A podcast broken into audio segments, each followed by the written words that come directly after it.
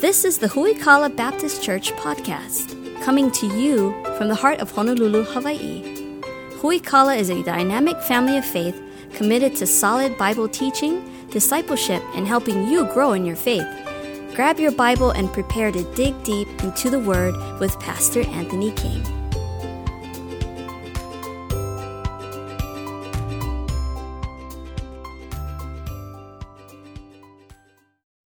James chapter 1. Taking a look uh, again, just one verse, uh, verse number 19 uh, tonight.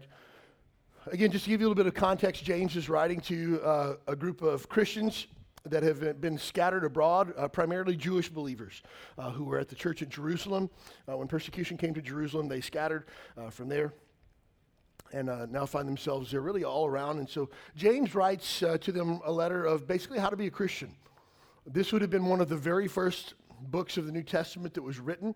So they don't have a lot of scripture to refer back to. They don't really understand a lot of the distinctions that would come from now being a follower of Christ as opposed to being a follower of the Old Testament law. And so James is not really writing about any doctrinal changes that are taking place. Uh, he's going to leave a lot of that to, to uh, the writer of Hebrews and to a lot of Paul's writings. Uh, doesn't really bring a lot of uh, background or narrative or story uh, to, the, uh, to the table. He leaves that to the, the gospel writers. He just says, hey, if we're Christians, here how we are going to live going forward. And so uh, we find one verse here tonight. Uh, we'll probably read, let's do this. Let's read um, verse number 17 through verse number 22, 23. So 17 through 23, we're just going to focus on one verse, but it's important the context that's around that, and we'll see why in just a moment. James chapter 1, verse number 17 Every good and every perfect gift is from above and cometh down from the Father of lights, with whom is no variableness, neither shadow of turning. Of his own will begot he us with the word of truth, that we should be a kind of first fruits of his creation. We took a look at that uh, two weeks ago, where he says, Hey, I'm going to do something, God's doing something new and special through you now, uh, who kick off the new covenant. And you were born again by the word of truth, verse number 18. Verse 19 is where we're going to be tonight, but we're going to continue reading just again for the sake of context. Wherefore, my beloved brethren, let every man be swift to hear, slow to speak slow to wrath, for the wrath of man worketh not the righteousness of God. Wherefore, lay apart all filthiness and superfluity of naughtiness, and receive with meekness the engrafted word, which is able to save your souls. Be doers of the word, and not hearers only, deceiving your own selves. If any be a hearer of the word and not a doer, he's like unto a man beholding his face in a natural glass. For behold, he, he for he beholdeth himself and goeth his way, and straightway forgetteth what manner of man he was. As we take a look at this uh, passage of scripture tonight, again, verse number 19, uh, the, one of the reasons why I read the context of it here is because uh, oftentimes, and I've even heard this uh, particular verse preached uh, in this way, People will just take that one verse and just focus on that, not looking at the surrounding context. We should be uh, swift to hear, slow to speak, and slow to wrath. And uh, we talk about, uh, I've heard again preached before, how we as Christians should uh, wait and listen. And God's given you two ears, one mouth. It means you should listen twice as much as you speak how we, we shouldn't give a, a, quick judgment on things when they come. We should be slow to speak. And when we get an argument, we get a disagreement with somebody, we should be really careful in, with our, our words that we use and be slow to speak. And we shouldn't be quick to wrath because wrath is not, uh, not of God. We shouldn't be angry. And this, I've heard this again used as a verse why, why we shouldn't be angry. And for people that are struggling with their temper, hey, memorize James chapter 1, verse number 19. All of that, hold up for a second. All of that is true all of that can be backed up from the Bible, but that's not what this verse is saying.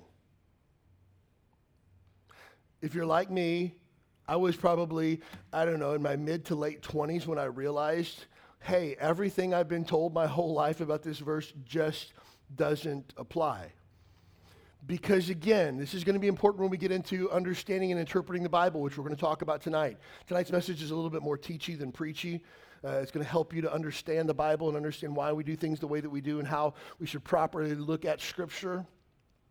But you'll understand tonight when we take a look at the study of the Bible that context is key with everything.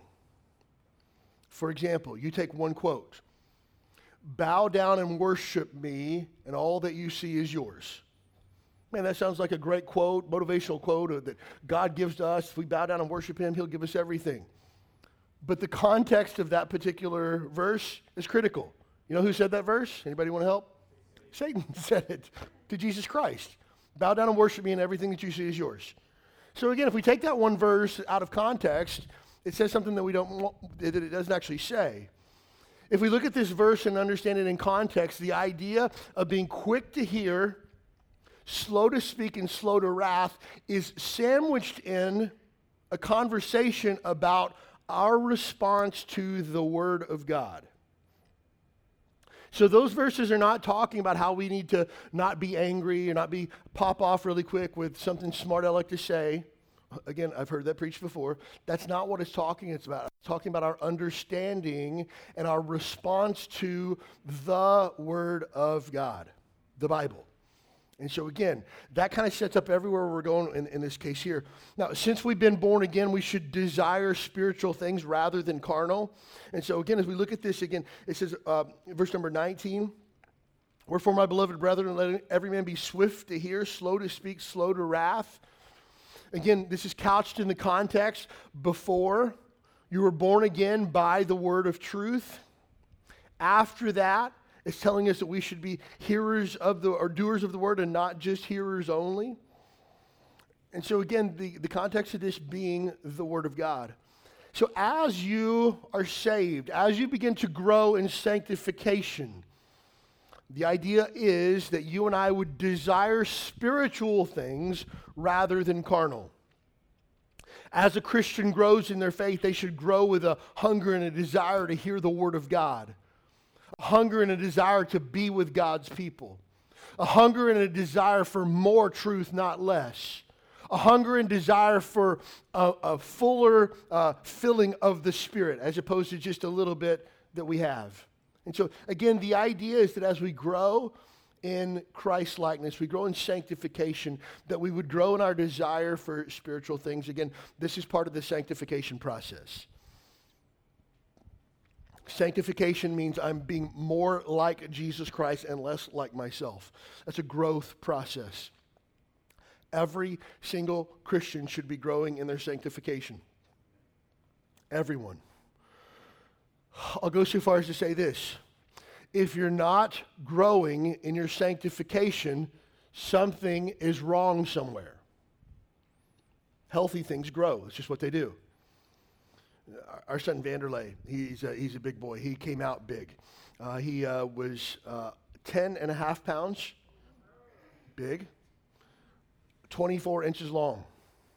So if you imagine having something that, that is two feet in size and 10 and a half pounds in weight wadded up inside of you, I can't imagine what that was like, uh, but my wife says it was painful. Um, and so when he came out, it's, he was born at uh, Kapiolani Hospital. Uh, he's born with a bunch of little uh, Japanese and Asian babies in the nursery and stuff like that. And you walk up there and you look at the kids in the nursery. Nobody, nobody asked me which kid was mine. Nobody. Like I'm standing there looking. Nobody said, "Oh, which one's yours?" They knew. You know, the big, huge white one is mine, um, for sure. Man, we would take him for his his well baby appointments on the the dot like clockwork. We go in, they tape his head, they tape his body, they, they check his length, they check his weight, and they would show you the chart where your kid is on the chart. He was always off the chart like eh, 99th percentile, yeah, he's above that, bigger than, than the majority of all kids his age. Just always was. And there came a point where he began to kind of level out and was up in like the 90th percentile instead of like over 100 and, and things like that. But it kind of finally became to level out. Now, if you can imagine, if we took him back for, say, his five year appointment and he was still 10 and a half pounds, you'd be like, whoa, something's not right somewhere something's wrong because they have a chart where healthy children continue to grow. And if they get too far down on the chart, they begin to ask questions. Why isn't your child growing? Because healthy things grow. This is what they do. And so, for us as Christians, we were never meant to just continue to sip on milk. We were meant to grow, to be able to eat a full meal, to be able to be like Jesus Christ, and bring other people along on the journey with us. That's the idea. That's sanctification. But that comes as, as we begin to desire spiritual things and we have more appetite for spiritual things than carnal things. One of the reasons why you and I struggle with sin so much is that we value Christ so little. You take someone who's totally given over to their own sinful nature, the problem is, of course, their carnal, sinful heart, but the problem is, is they don't value Christ the way that they should. There are people who never attend church unless I text them on a Saturday and say, hey, hope to see you tomorrow. They'll show up. If not, they generally just don't show up. And here's the thing I do that for maybe three or four weeks, and after that, I give up because I'm not a babysitter, I'm a pastor. Either you want to walk with Jesus or not. If you want to walk with Jesus, I want to shepherd you and guide you. If you don't, hey, 100% on you. But here's the thing why don't people place importance on the house of God? Because they value God's people so lightly. Again, you take a look at, at Jesus, one of the parables that he gave. There was a man who went and found a field and inside this field, he uncovered a treasure. And when he found that treasure, what did he do? He went home and sold everything that he had so that he could buy the field. Because in that field was the treasure, everything was valuable to him. And you and I struggle with sanctification and a lack of growth, and we struggle with sin because we didn't find the treasure in the field and value it and sell everything to buy the field. We just like, oh, I guess there's the field. I mean, I guess we could do that if we wanted to, but imagine what we'd have to give up if we didn't. That's the opposite of sanctification. And you and I want to grow in Christ likeness. You and I want to grow in sanctification. Now, when we talk about sanctification, it really comes in two parts. As someone asked me a few weeks ago, they said, I thought that sanctification was automatic. and the answer to that is yes and no. When we think about sanctification, there's two different types of sanctification that we find in Scripture. The first of those is what we refer to as positional sanctification. The moment that you are saved, you are automatically in Christ. That's positional sanctification. You're taken out of being an enemy of God, you're placed into the family of God. The word sanctified means set apart. You and I are automatically set apart when we get saved. That's positional sanctification you're in Christ. You do absolutely nothing. It's by the grace of God, 100% that you are positionally sanctified by faith and repentance, by being born again. You're automatically sanctified, set apart in Christ. The second type of sanctification is 100% on you. That's what we refer to as practical sanctification. That means to become like Christ, you must put your flesh to death be filled with and walk in the Spirit and obey the Word of God to be like Jesus Christ. That's 100% on you. So we talk about positional sanctification, 100% on God, 100% by the grace of God. Practical sanctification, 100% on you to grow in Christ likeness. Now that's super important because change doesn't take place automatically. I wish whenever we got saved, we just automatically obeyed God. I wish we could just automatically, our flesh died immediately, our spirit was fully alive, our spirit was fully in control, and we no longer sinned. Man, wouldn't that be awesome?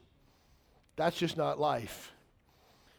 But sanctification is a process that we must continue through through the rest of our life of being like Jesus Christ. And so we take a look at sanctification. How does that happen? We're changed by the Spirit of God as we interact with the Word of God. That's how sanctification takes place. That's why you need to be in the Bible every single day of your life until the day you see Jesus face to face. You need to know the Word of God forwards and backwards. You need to become a student of the Word of God. Husbands, fathers, you need to be the theologian in your household. You need to lead everyone. And you might say, Well, my wife sure knows a lot more about the Bible than I do. Good, fix it. Because God's call on your life is to guide and lead your family into spiritual fruitfulness. That's your responsibility. It's our job to, to teach our kids the Word of God. It's our job to grow in our knowledge and understanding of Jesus Christ and our Christ likeness. And so we cannot, again, we cannot be changed to be like Jesus Christ without the Spirit of God and the Word of God. Can't do it. Now, You say, well, I can make changes on my own. Behavior modification and sanctification are two different things. For example, if you, have, if you struggle with anger, you can say, when I get angry, I count to 10, I take a deep breath, and then I speak. That's behavior modification. And how many of you know, nine times out of 10, I don't know about you, that just doesn't work for me. Because I spend the count of 10 figuring out why I'm so angry and getting more angry. And I take a really deep breath so that I can let you have what's on my mind. Because that's behavior modification. We're just trying to change the way that we act, and that doesn't work very well.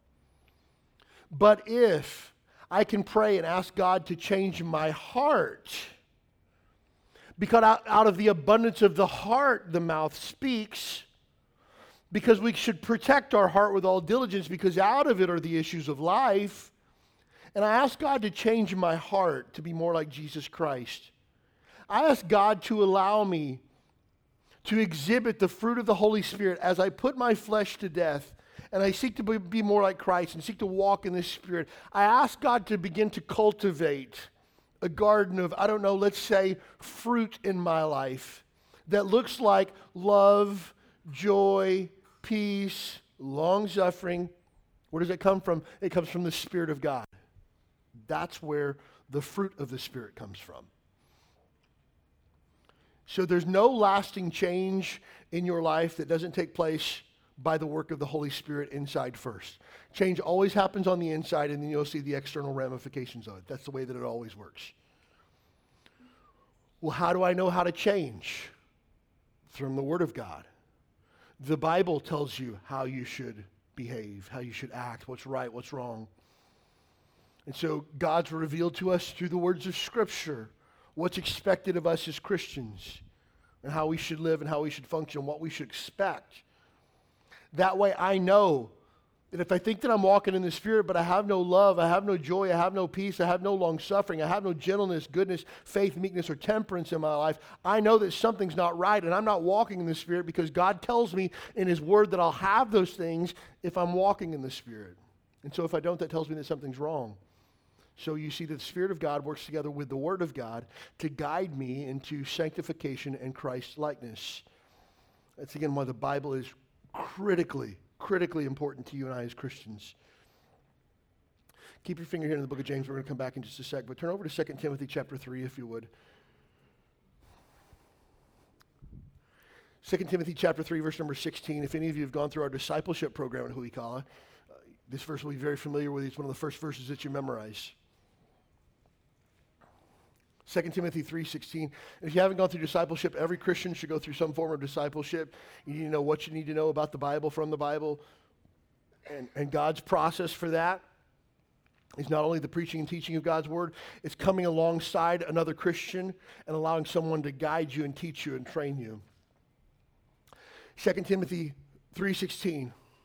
All scripture is given by inspiration of God. How much of it? All of it Genesis to Revelation. One of my pet peeves is, as a pastor is to hear anybody ever say, well, that part of the Bible is not really all that important. Ah, ha, ha, ha. Don't say that. Now, could you say, man, the book of First Chronicles is not all that practical to your current situation? Definitely, you could say that. But don't say, oh, First and Second Chronicles, you can kind of skip that. It's just a lot of history and a lot of so and so begat so and so. Ah. 2 Timothy 3:16 all scripture is given by inspiration of God. And that word inspiration means God breathed. It's the Greek word theopneustos, which literally means that God breathed these words. These aren't the thoughts of God. These are not, uh, Paul kind of did his own thing and God kind of blessed it in the end, or God took some of Paul's mail that he wrote to somebody and used it as scripture. Every word that is written in scripture, all scripture is given by inspiration of God. It's God breathed and it's profitable, it's helpful, it's useful. What's it profitable for? First of all, doctrine. Second of all, reproof, for correction, for instruction in righteousness, that the man of God may be thoroughly furnished unto all good works. So God's word is here to help you and I to be thoroughly, completely prepared for what? For all good works. So, again, you cannot grow as a Christian apart from the Bible. You, you just can't do it. But it's important to, to break down what 2 Timothy 3.16 says. The Word of God is profitable, first of all, for doctrine. Doctrine tells us what's right. So when we sometimes refer to doctrine as a body of truth, and I often say that doctrine is a very, very healthy thing, first of all, but doctrine either unites or it divides. For example, when we say Jesus Christ is the only way to heaven, that's a doctrinal statement. That unites us together with other Christians throughout church history who have stood on the fact that Christ alone is necessary for salvation. So, when First Universal Church of Honolulu says that Jesus is one of the paths to heaven, there's many ways, then we would say that is false doctrine. And if they said, hey, we should get our churches together and have a worship experience, and you can call God whatever you want to call him, we would say, absolutely not. Under any circumstances whatsoever would we gather together with you unless we were to preach to you the true gospel of Jesus Christ and call out your heresy and false doctrine. Why? Because doctrine either unites us or divides us. A couple of weeks ago, we had our teens go to a, a church uh, in Ewa Beach that were having a, a teen revival, and they had a, a, speaker from California come and preach to, to teens. We got a group of our teenagers and, and sent them out there for that. Why? Because there's a, other churches that hold to the same doctrine that we do, that preach the Bible the way that we do, that challenge teenagers on ways to walk with Jesus and, and be a solid Christian teenager. We support that. We're on the same page with them doctrinally, so it unites us together. So doctrine always unites or divides. One time someone came in uh, to our church and they said, Hey, uh, I love the church, love what God's doing here. Is this a place where I can exercise my spiritual gifts? and as a pastor, I wasn't pastor long before I realized that's a loaded question. Because I, I know for a fact what they're saying is they're not saying, my spiritual gift is giving. Can I come and give here? My spiritual gift is service. Can I come and serve here? And I said, Well, that all depends on what your spiritual gift is. And they said, Well, God's given me a gift of speaking words of prophecy over people and telling the future and telling the, the what's going to happen in their lives and things like that. Will you give me a platform to be able to do that here? Absolutely not. We don't do stuff like that. Because prophecy in the Bible is speaking what God has already spoken. I don't need you to tell me the future because God's already told me what He wants me to know in His Word. And so uh, we talked about the fact that we as a church are cessationalists. We believe that supernatural sign gifts existed for a, a, period of time, but no longer necessary for the church today because we have a completed copy of God's Word and God's already spoken. And we agreed with the book of Hebrews that in times past, God spoke through prophets and men of God, but God has spoken to us in this day by his Son, Hebrews chapter 1. So we don't really need a new word of prophecy. We just need to go back to the old word that God's already given us and already completed that's forever settled in heaven. Amen. She did not like that answer. But here's the thing hey, that's okay. This church probably isn't for you and you should find a church. I can name you two dozen that would love to have you come and speak a word of prophecy with them today, but we don't do that here. And that was a point where doctrine divides. And here's the thing that's really good because in Scripture we find that doctrine either unites or divides. And so when we talk about the Word of God being profitable for doctrine, that's what's right. For reproof, this tells us what's wrong. When we think of reproof, this is what points out the error in our lives and the way that we're living that's not right. And so the Bible not only tells us what's right, it also tells us what's wrong. Then the Bible also gives us is profitable for correction. This is how to fix what's wrong. This is how to take the error and make it right. This is how for you and I to repent or agree with God and get back on the right track with the way that God sees things. And then the lastly, instruction in righteousness is how to stay right. And so, if you think about the Bible is good for doctrine, reproof, correction, and instruction in righteousness, it goes like this what's right, what's wrong, how to fix what's wrong, and how to stay right. That's what the Bible does for us. And so when we say that the Bible is the final authority for all matters of faith and practice in the life of a Christian, that's what we mean. The Bible tells us everything that we need to know to, to live the Christian life. So again, we place high, high importance on the Word of God. Turn back to the book of James, chapter 1.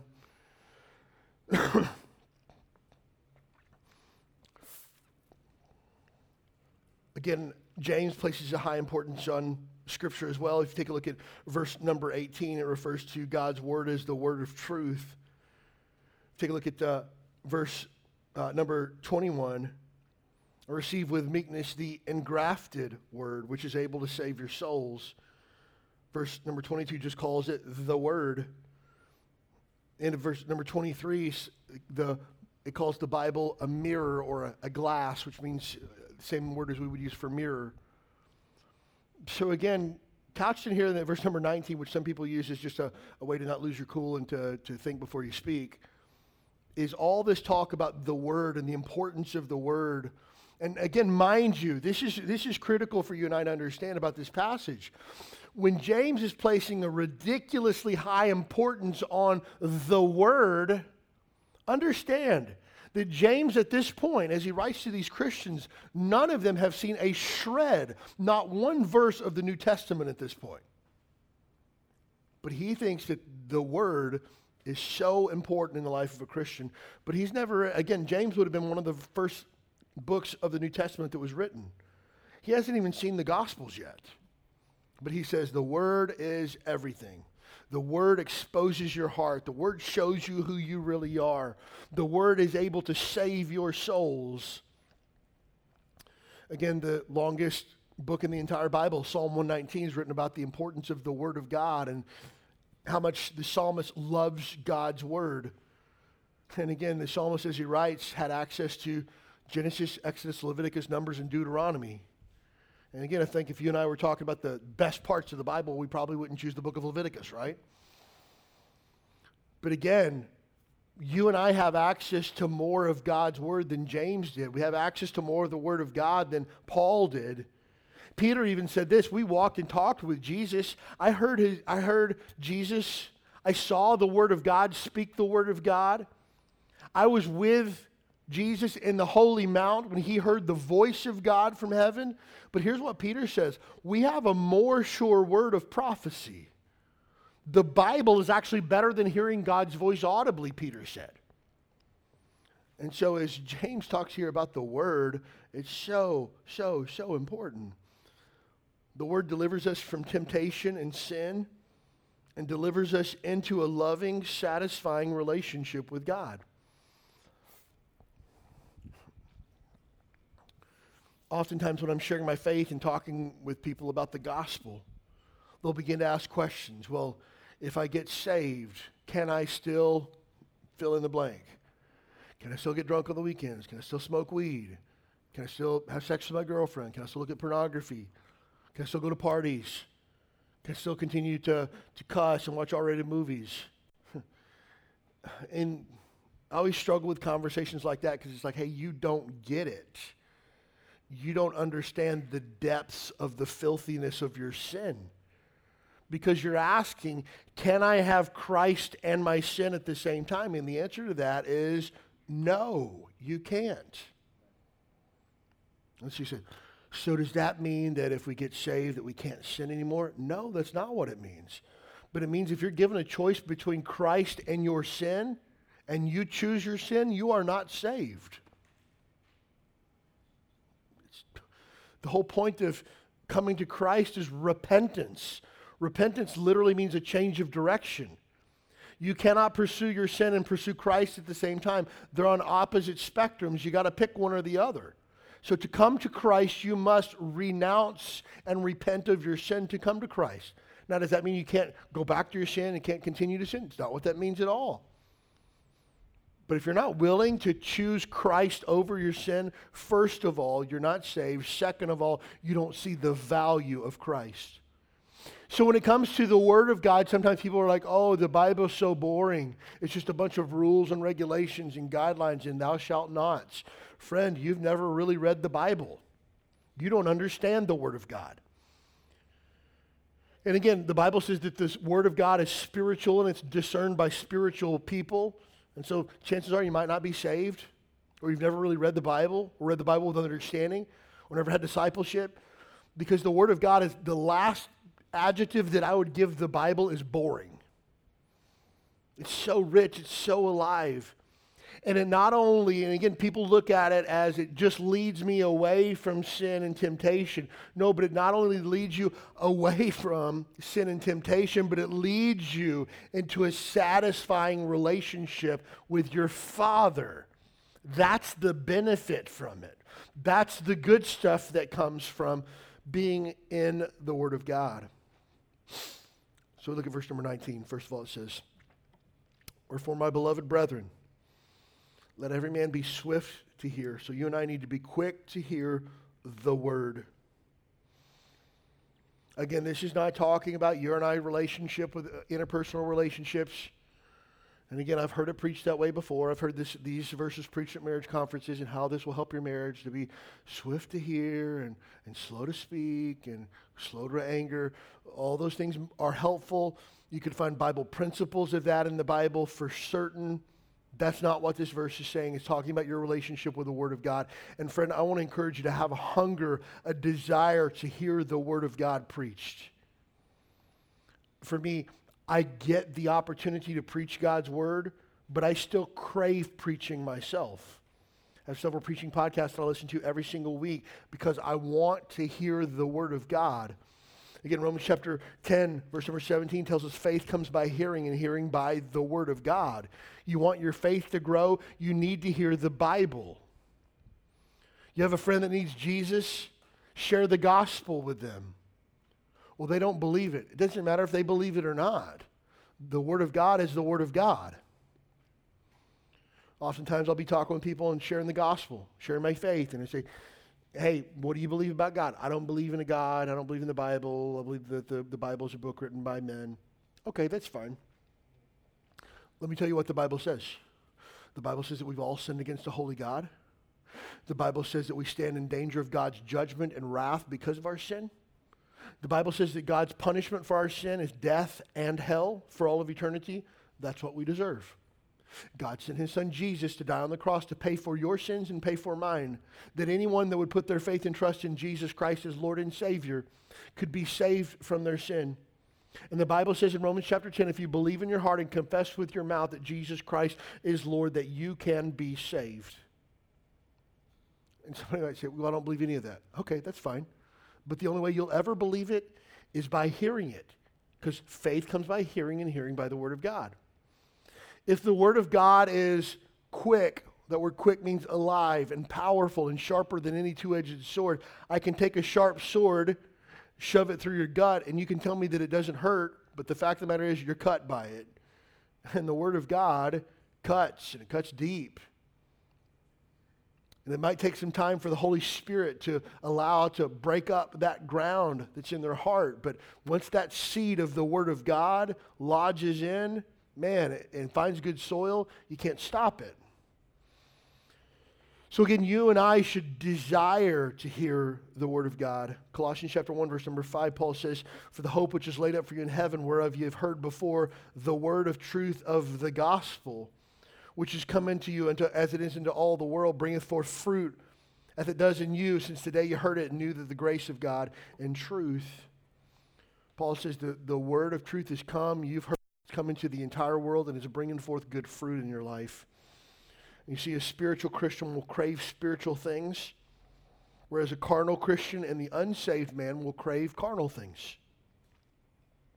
As you grow in sanctification, you grow in your knowledge and understanding and obedience to the word, you're going to have an appetite for spiritual things. Just automatic. As you grow, and you'll have a distaste for the things of this world and a distaste for carnal things. Man, there used to be a time where we would flip through channels on television and see TV shows that we thought were funny. But as we grow in Christ likeness and sanctification, they're not funny anymore. I don't find any humor in it. I'm not entertained by it, I'm repulsed by it. Man, this has been man, 10 plus years ago. The show that was really popular was all these little kids in, in beauty pageants. It was fun to watch all these moms fight and put fake hair pieces in, on a three year old's head and try to win money and just drama and cattiness and awful stuff. And it was fun, and funny to watch. But a decade of walking with Jesus now like, makes me look at stuff like that and go, that's disgusting. That you would treat your child in that way, that you would be that way with other people, that you would allow those things to take place in your life. It's like not even funny anymore. I don't have a stomach for it. And so many of the things that the world calls entertainment for the Christian should be repulsive. But the carnal Christian doesn't think so. They're enamored by things like that. I remember when Angela and I were kind of sort of kicking the tires of walking with Jesus. Man, we wanted Jesus on Sundays, but we wanted to live for ourselves the other six days of the week, and it doesn't work very well that way. So, carnal Christians will still desire carnal things, and the unsaved man has a, a whole appetite for the things of the world and carnality. But as we grow in Christ's likeness, as we're quick to hear the word, our appetite changes. Man, f- for me now, I've been serving Jesus full time with, with my life vocationally for 18 years now. It means I've been working for a church, serving the kingdom for 18 years full time. When I go to the gym and somebody drops an F bomb, it's like nails on a chalkboard to me. It's just like, oh, I can't even hear that. Like, not, I can't even hear that. Because there was a time in my life where it was second nature. Those things rolled off my tongue like nobody's business when I was surrounded by people in the military, when I was uh, a public school kid, right in the bus to school. Man, that was part of our vernacular. But now as I walk with Jesus and I've tried to distance myself from carnality and worldliness, when I hear those things, it just grates on me. I was, so, I was so grieved. Uh, man, a month or so ago, I, have been rotating barbers because all my barbers that I like end up jacking up their prices because they think they're Pablo Picasso with scissors. Uh, and it's just like, I just can't pay $65 for a haircut. Right? And look, this guy's good, but like $65? Like, no. And he wants a, a $30 beard trim. It's just like, my wife's hair doesn't cost this much. And my hair grows so fast, I'm like a chia pet. I have to get it done like every three weeks. And so I've been, been rotating barbers and stuff like that. And so um, there's a, a man that serves on our staff. I won't mention his name because I don't want to embarrass him. Uh, but he had, he had, mentioned a barber that he had been going to. Uh, and so uh, I, I, tried this, this barber shop out. I went and I sat down, and the, the dude's cutting my hair, and he's doing good work and stuff like that. And then he and the other barber began having conversation that was highly inappropriate. And then the other barber begins talking about girls that he's dated and people that he's met online and things that he's done with them. And my, I just feel like I'm going to vomit in the chair. Like, I don't want to hear this. And then another guy comes in and sits in the chair, and the other barber starts cutting his hair, and then they start talking about ladies in a, a filthy sexual way. And I'm just thinking to myself, just hurry up and get me out of this chair. I, I, I cannot hear these things. It was, it was just the vile, most disgusting thing in the world that I'd heard of the way that he was objectifying women. And I'm thinking to myself, I love my wife, I love my kids, I love my daughters. And to think that there are disgusting animals like this out in the world that view, will one day view my daughters in this way, I don't, I don't have the appetite for it. And the dude finished cutting my hair. I was going to get a beard trim. He was like, Oh, I forgot to trim your beard. I said, No worries. I'm good. I'll take care of it myself. Because I couldn't get out the door fast enough. Now, was there a day where things like that wouldn't bother me? Absolutely, for sure. But as I've grown to love Jesus more and love the things that Jesus loves and hate the things that Jesus hates, things like that are repulsive to me to where when I got out, I felt like I needed to vomit and take a shower because I just felt dirty being in there. And here's the thing I cannot drive past that barber shop without having that feeling in my stomach now. Why? Because I have no desire for the carnal things of this world. I greatly desire the things of Christ. It's an appetite thing. That's why we should be quick to hear the word of God because it's what changes us. One of the marks of a regenerate, saved heart is a love and a hunger for the word of God. One of the indications that you are a child of God is your love for God and for the Word of God. Now, does that mean if I don't love the Bible, I'm not saved? That's not what it means. It means you need a heart check, is what that means. But again, as we grow in Christ's likeness, we'll grow in a desire and a hunger for the Word of God. So, what we need to make sure that we do is that we're quick to hear. We're quick to hear what the Bible has to say. Secondly, slow to speak. We should understand what God's saying before we make the Bible say what we want it to say. Slow to speak. Again, the context of this is the Bible. One of the clear marks of spiritual immaturity is when you think that you're an expert on everything spiritually related. Hey, look, I want to hear what God's word says. I want to hear what truth, again, capital T truth, says from God's word before I make a judgment on things. we need to look at the Bible and see what God's word says, not prove what we want it to say. Several years ago, I grew up in Kentucky, and, and basically there's two major churches, uh, church denominations, if you want to use that term, uh, where I grew up in Kentucky. Uh, one would be Baptist, and the other would be Church of Christ. Uh, and so there was a, a, Catholic church that was probably 30 minutes away, and there was a family one time that moved to our, our, our, small town from Michigan, and they were Catholic, and they would drive 30 minutes out to go to the Catholic church on the weekend. But that was an anomaly. I didn't know anybody that was Catholic growing up at all. And so then, you know, you hear things about Catholicism, you see things on the news, you read stuff, and I didn't really know a lot about Catholicism. So one, one day I went uh, and, and, bought a, a, copy of the Catechism of the Catholic Church. And it's basically their doctrinal statement in book format. And if you want to know about Catholicism, just read what they say. And again, I'm not watching YouTube videos and reading snippets on the internet. I'm reading your doctrinal statement, what you believe. And, and man, I was blown away by how much, get this, Bible was in there. Blown away. But here's the problem it was phrases from the Bible.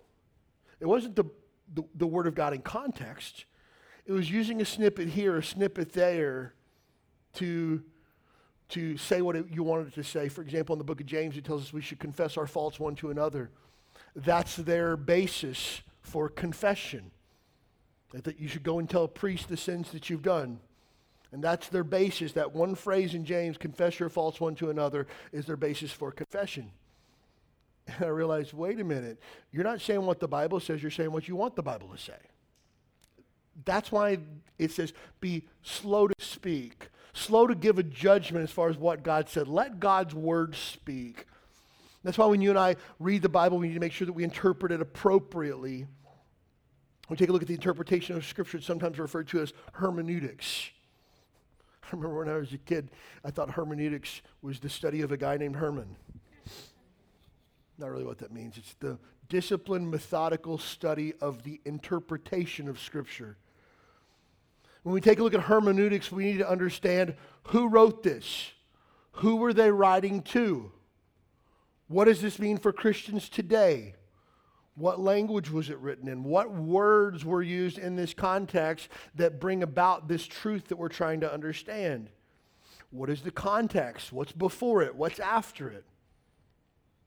For example, people oftentimes, when they talk about, well, the Bible doesn't say anything about homosexuality. All it says is that you can't do that, but also says you can't eat bacon and you can't eat shrimp. okay, friend, you don't understand the interpretation of Scripture because those were Old Testament commandments. Well, the New Testament doesn't say anything about homosexuality. Would you be willing to bet $1 million on that statement? If you do, I promise you, you'll lose. Romans chapter 1, just off the top of my head. Homosexuality. The Bible also uses the word effeminate. You know what effeminate means? It means homosexual, those who practice a homosexual lifestyle. Paul lists that in the list of people who will not inherit the kingdom of God. So again, people who make statements like that, first of all, don't understand Bible hermeneutics, and secondly, haven't read the entire Bible. But you and I need to be careful because we don't want to grab a verse out of context and use it for our own purpose. For example, verse number 19 quick to hear, slow to speak, slow to wrath. Let's use that for a marriage conference. Three ways you can improve communication in your marriage. Ah, you just took that verse out of context and you didn't use it appropriately. And so that's hermeneutics. It's also important that we understand what Bible exegesis is. At Hui Kala, again, we place a high importance on the Bible, not just Bible thoughts. We want to know if God has breathed every single word of Scripture, we need to know what He meant when He breathed it. So, exegesis helps us to understand that. The definition of exegesis, the act of drawing out the meaning of a biblical text and explaining it. The process of seeking to understand what a text communicates on its own by understanding language, vocabulary, historical context, and the intended audience. That's Bible exegesis. And I tell you this because if you're ever looking for a church, find a church that exegetes Scripture. Not three lessons from the life of Joshua. that might be helpful in some context, but you don't need that every week. Five tips for a carefree weekend. You don't need that. You need to hear what does the Bible say? Not what do I think the Bible says. Not what do you think the Bible says. And it became really popular kind of in the 80s to have quote Bible studies where we would gather together and we would talk about what the Bible means to us. What does that verse mean to you? And the idea was this it was all rooted in liberalism and progressive Christianity, which was a thing back in the 80s, believe it or not, still. And it was this idea of this that the Bible isn't the Word of God, the Bible is the thoughts of God. And the Bible only becomes the Word of God when you adopt that truth in your own life and apply it to you. Then it becomes the Word of God. But that means that this is not authoritative. It only has credence in your life if you actually believe it. Which means you can kind of take or leave the Bible and what parts you like and what parts you don't like. So again, we don't gather together, even our Wednesday night where we have discussion groups and our small groups, we don't get together and say, well, what does the, the Bible mean to you? What does that verse mean to you? I don't care what it means to you. I care what did God mean when he said it. Now, I can say, how does that apply to your life? We need to make application once we've exegeted the scripture. But I don't care what you think about it, how it makes you feel, or what your interpretation of it. I care what does God say. That's exegesis. That's how we must approach the Word of God. Slow to speak, we don't get to speak in our own understanding into the Bible. We need to understand what God has already said. And the opposite of exegesis is eisegesis. Eisegesis is not where we're looking to pull the truth out of the text. We're trying to take what we want to say and shoehorn it into the text so that we can say what we want to say. Eisegesis is the opposite. It's the mistake of reading into a text rather than deriving meaning from it or imposing a preconceived notion or a foreign meaning into the text. For example, again, I've heard this more times than I can count. It, incredibly popular, especially at like youth rallies and stuff like that. David was a young teenager and he fought Goliath, who was a giant. Unwinnable battle, but God was with him and God was for him. And you've got giants in your own life that you want to conquer. And your giant might be your peer group at school. Your giant might be a boss that doesn't understand you. Your giant that you're facing this week might be financial difficulty, but I'm telling you this God is with you. Take your slingshot and slay your giant. That's not what it's saying. I've even heard the most r- ridiculous eisegesis statements like this David took five smooth stones in his bag. The first stone was prayer. Stone one, prayer. Stone two, Bible reading. Stone three, sharing the gospel. Stone four, church attendance. And stone five, the most important stone of all, tithing. what? We laugh at that because it's the most silliest thing you've ever heard. I've heard that message preached before. And you're sitting there scratching your head going, I don't think that's what this means. I don't think that's what God was getting at when he told us the story of David and Goliath. I think here's the story that God was telling. How about this? That there was a giant who everybody was terrified of, but there was one man who was the hero. And he went where no one else could go. He fought a battle that no one else could fight.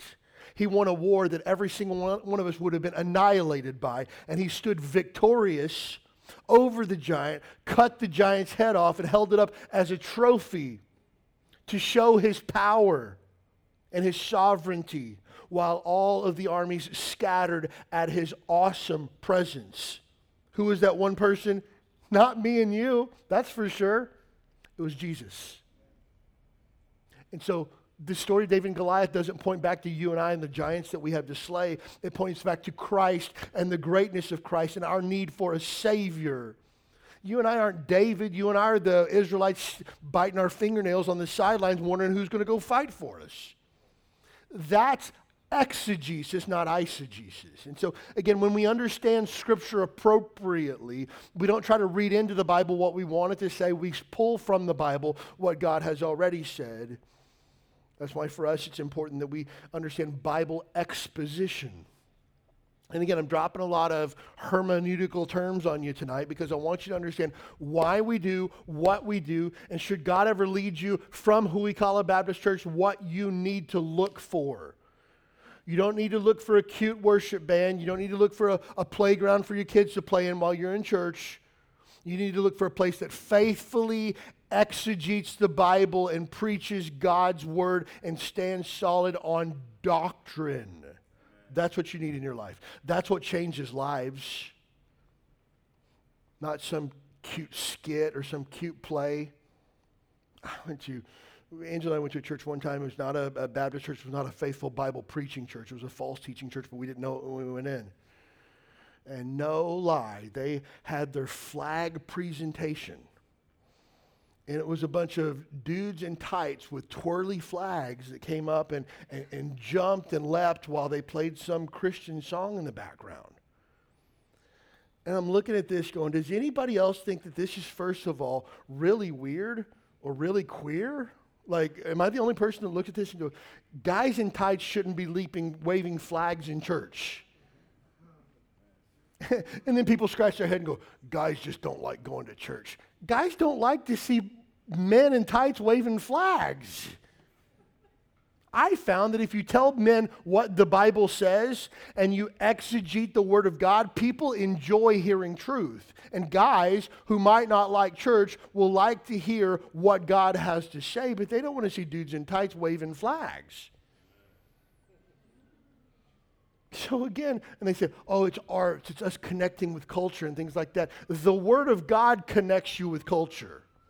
I don't need flags and dudes in tights to be relevant. I need the Word of God to be relevant. So when we talk about exposition of God's Word, it means to expose what the Bible says. Now, are there times where we have to take a look at lots of different places in the Bible to put together the story of what God's telling? For sure. For example, last year I, I preached on depression and suicide in the life of a Christian. And we took a look at a lot of different verses throughout the Bible we didn't just stay in one, in por- one portion and exposit it. That was a unique experience here. But look, this morning I talked about fear. Psalm 27, verse 1 to 14. Just go down the list and say what God said. And people are just, whoa, man, that message was amazing. No, the Bible's an amazing book. Say what it says. I'm not some deep thinking theologian. I'm just saying what the Bible says, and people are blown away by it. Why? Because the Word is the powerful part. So, again, we need to expose the text. We never ask the question, what does that mean to you? But rather, what does God mean for me? That's appropriate Bible exposition. Every week, I say what the text says and how that applies to your life and what you should do with it. Again, your opinion on Scripture is worth as much as a hill of beans. my opinion on Scripture is worth probably less than your opinion, put it that way. It just doesn't matter. And people shouldn't come to hear what they want to hear. They should come to hear what does God say. And look, if you stick around long enough, you're going to hear enough of the Bible to realize that you don't like some of this stuff in the Bible. And that's okay. Because we're swift to hear, slow to speak, and next it says slow to wrath, verse number 19. You see, when the Bible is offensive to us, we have to change. Well, I don't like what it says. I don't like it either. Doesn't change the fact that God's spoken. There's parts of the Bible that I don't like. There's parts of the Bible that I wish weren't there. Oh, which one? The one about this sin or that sin? No, I don't like Revelation chapter 20 at all. I saw the dead, small and great, stand before a great white throne.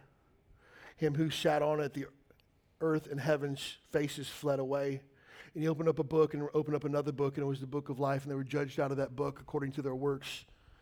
All those whose names were not found written in the book of life were cast into the lake of fire for all of eternity. This is the second death. I hate that. With every fiber of my being, I hate that. Wish it wasn't in the Bible. It's there. So again, I can get mad at God for sending people to hell, or I can do everything I can with every fiber of my being for every day for the rest of my life to keep people out of hell. I can get mad at God because there's a great white throne judgment, or I can do something about making sure every single person that I know and come in contact with has the opportunity to not wind up at that great white throne judgment. And that's what I choose to do. And so when we realize that our feelings are in opposition to the Word of God, it's a clear indication that our feelings are wrong. Well, I just think it's so chauvinistic that women can't be pastors. Okay, you're wrong. Not, you're not wrong because I say you're wrong. You're wrong because God's word says you're wrong. 1 Timothy chapter 3. If any man desire the office of a bishop or a pastor, he desires a good work. Let a bishop, a pastor, be blameless. Let him be the husband of one wife. I didn't say it, God said it. Well, things are different these days. God's word is unchanging, it's forever settled in heaven. Well, I think things should be different today. Then you think wrong. I don't think you're wrong. God says that you're wrong. So again, that's why when it comes to slow to wrath, well, I don't like that. Then, then dial it back, take a breath, don't get upset. Just let God's word speak. Just let God's word be authoritative. Well, I think that people should be free to marry whoever they want to marry. I understand that. And I think it's wrong for Christians to say otherwise. You're bigots, you're hate mongers, you're homophobic, all that. I understand that. But Jesus says, For this cause, let a man leave his father and mother and cleave unto his wife, and the two of them shall be one flesh. Jesus defined what marriage looks like, not me. I didn't make it up. And if you disagree with it, you, it's okay to disagree with it, but at the end of the day, you got to toe the line. And when you realize that your feelings and your thoughts about life are in opposition to the Bible, you got one choice, and that's to change. Don't get upset about it. Be slow to anger. Again, verse number 20 says that the wrath of man worketh not the righteousness of God. You're not going to be right with God by getting mad at him about it. So, again, we need to understand that the Bible is authoritative. You see, when we're frustrated and angry with the word, we just need a heart check. When you don't like what the Bible says, ask God to change your heart. You believe that the Bible's outdated, realize that your views are far more progressive than God intended them to be then.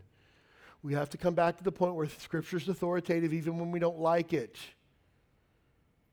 Hey, look, I don't agree with some of the laws in our city and county, but I try to abide by them. Notice I said try. I think it's foolish that you can't park wherever you want and not put money in the meter. I think that's dumb. And look, we've gotten to the point where nobody even carries change anymore. They got to put card readers in there to pay your, your parking meter. And then when I park in certain places in the city, they don't have a card reader, I don't have any change. I just think to myself, I guess I'll just chance it, right? I don't like those laws. I think they're foolish. Okay, that's fine. It's the law. And if I get caught breaking the law, I'll pay $35 for it. How do you know that? Someone that I know has a good experience with that. But here's the thing if you park in a loading zone for more than three minutes, for example, a red zone, the fine goes not from $35 but to $55. It's a 10 foot difference sometimes between a parking spot and a red zone, and the difference is $20. I think it's the dumbest thing in the world. I think it's especially dumb when you pay a ridiculous amount of rent for a building with a loading zone and get a ticket in your own loading zone. I mean, if something like that happened, you know, that would be crazy. But guess what? You either pay the fine or you pay the, the consequences of it. It's the law. You might disagree with it, but it is what it is. How much higher is God's law than parking laws? Think about that. Hey, you don't have to like the Bible, all, all of it. But I think as you grow in Christ likeness, I think as you grow in sanctification, you'll come to understand okay, God knows what He's doing. I don't have to like certain parts of the Bible, but I have to agree with God that it's so. That's Christian maturity. So again, he says, be slow to wrath because anger doesn't produce the righteous life that God desires. Getting mad doesn't help anybody. Get upset with God, blaming God, pointing fingers at God, that, never advanced anybody, never got them to where they were trying to go in life. Again, it comes back to having a proper understanding and a proper relationship with the Word of God. Is the Word of God authoritative in your life tonight? I think all of us would say a hearty amen. Yes, it is. Follow on question Are you living as if it's authoritative? I think we'd probably be a little bit slower to answer that question.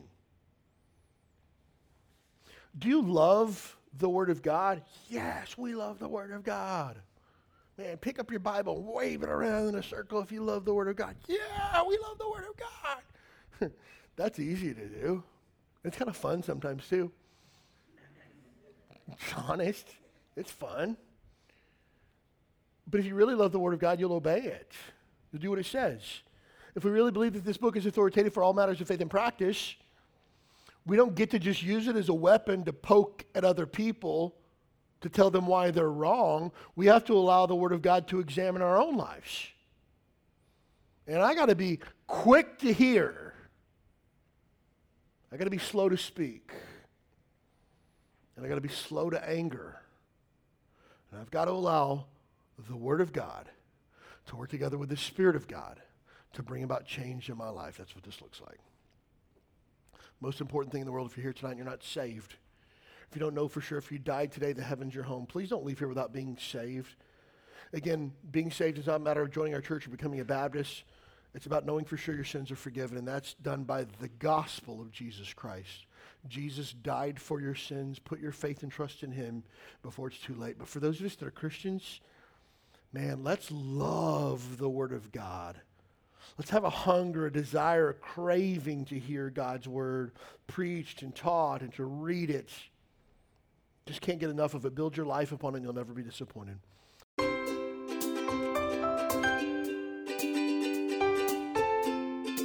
Thanks for joining us for the Huikala Baptist Church podcast. We'd love to have you as our guest this Sunday morning at 10 a.m. You'll find exciting classes for your keiki, a welcoming church family, and a message from the Bible that's sure to encourage your heart. Join us this Sunday. You belong here.